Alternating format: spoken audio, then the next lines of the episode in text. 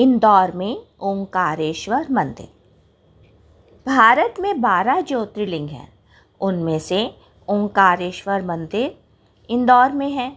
यह इंदौर में स्थित नहीं है, बल्कि इंदौर के पास खंडवा ज़िले में है।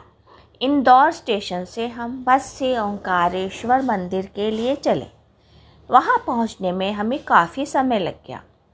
रास्ते में हमें गरम गरम समोसे मिल गए, क्योंकि हम सुबह सात बजे की बस से चले थे।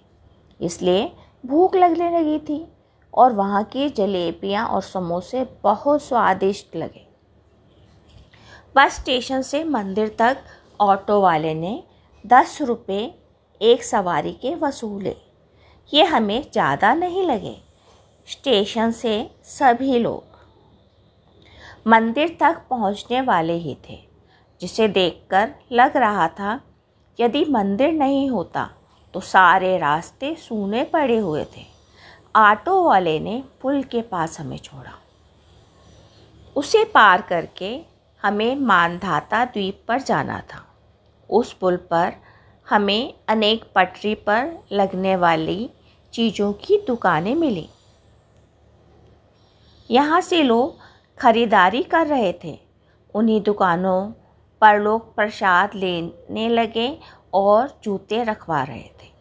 लेकिन हमने सही स्थान पर ही जूते रखे, जो वहाँ से बहुत दूर था, वरना हमें बहुत दूर नंगे पाँव चलना पड़ता। जबकि हम दिल्ली जैसे शहर में रहते हुए नंगे पैर चलना ही भूल चुके हैं। यहाँ पर इंदौर जितनी सफ़ाई नहीं थी हमने ओंकारेश्वर मंदिर में ही प्रसाद खरीदा और दर्शन के लिए पंक्ति में खड़े हो गए। यहाँ पर हम आखिरी लोग थे जिन्होंने दोपहर से पहले के दर्शन किए। उसके बाद एक घंटे के लिए द्वार बंद कर दिए गए। मंदिर की वास्तुकला बहुत सुंदर थी। हर एक खंभे पर अद्भुत मूर्तियाँ उकेरी गई थी। हमने मूर्ति के दर्शन करके खुद को खुश नसीब माना। बाहर निकलने पर हमें आध्यात्मिकता का अद्भुत एहसास हुआ। मानो ईश्वर के साक्षात दर्शन हो गए हैं।